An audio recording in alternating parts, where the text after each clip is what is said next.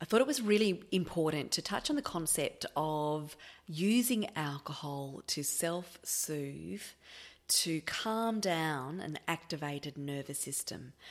It was something that was a bit of a game changer for me because I didn't know that I was doing it. But in fact, many, many people are. And it's really important to be aware of it because then we can learn how and when our system gets activated and how we can calm it down.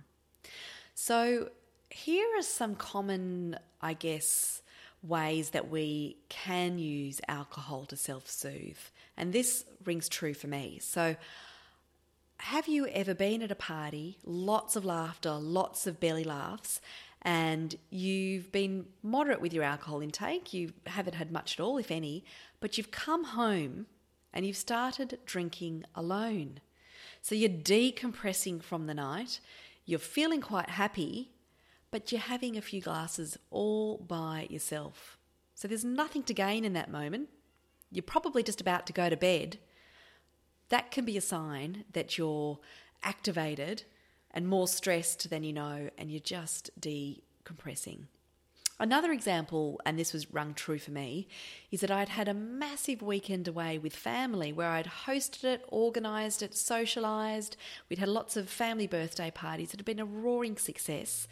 Then the next day, while everybody had gone to school and to work, I had some lunchtime wines all by myself, which ended up getting out of hand, um, full of regret. But I couldn't work out why, when I was so happy with such a, an achievement when it came to this weekend was I risking it all by drinking.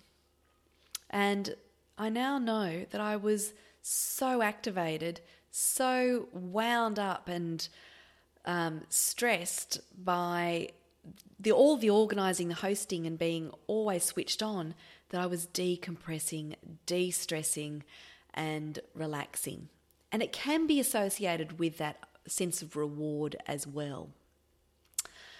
So it can be the, a sign for many women of drinking alone and men and decompressing, and sometimes you don't know why you're doing it. Well, essentially, our system, our nervous system, can either be in one of two modes, but never in both. But when it's in the parasympathetic mode, it's when it is restored, it's calm, and you might want to think of your favourite holiday place or your nook where you read a book or when you're in your bath and you just know you're feeling good. That's calm. Well, when you're in the sympathetic mode, it's when your system has gone into flight, fight, or freeze and you're in high alert. You've got adrenaline pumping, your heart's gone, uh, uh beating faster, your pulse is up, and it's looking for an emergency. It's looking for quick, agile response um, because you're uncomfortable. There's something that has activated you. And this is all very well, you know, if you're being chased by a lion. But if you're not, um, it can be hard to work out what this feeling is and why. And well, I actually used to get put into that mode when I was socializing um, because I had such high expectations on how I was to perform. You know, the meal had to be amazing. I had to make sure everyone was happy, have the right music. I had to be the hostess with the mostess. And that stressed me out to no end because I wasn't turning up present in myself and being vulnerable and authentic. And so, what did I do to, as a quick um, um, fix to all of this, was to drink. And I would do that often alone because I was ashamed of it, didn't want anyone to see. Um, so when I learnt about my nervous system, I have now been aware of all of this, and I'm aware that when I am fully activated, that I need to notch myself back down to a much calmer mode. And I do this through a range of various ways, and you've got to find the way that works for you. But it's a bath, it's a hot chocolate, it's a nap, it's a walk, it's a connection with a friend that um, is an easy, free flowing banter. Um, it's also just recognizing that I'm uncomfortable and tired and stressed, and that can often just be enough.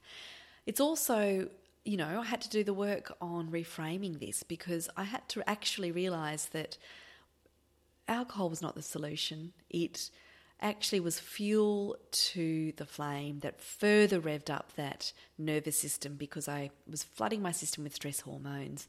And on top of that, um, it was very obvious to those around me that I'd been drinking alcohol, and that just made me more stressed and ashamed. And it also negated all of the amazing connections and fun times that I had had uh, on the weekend or the night before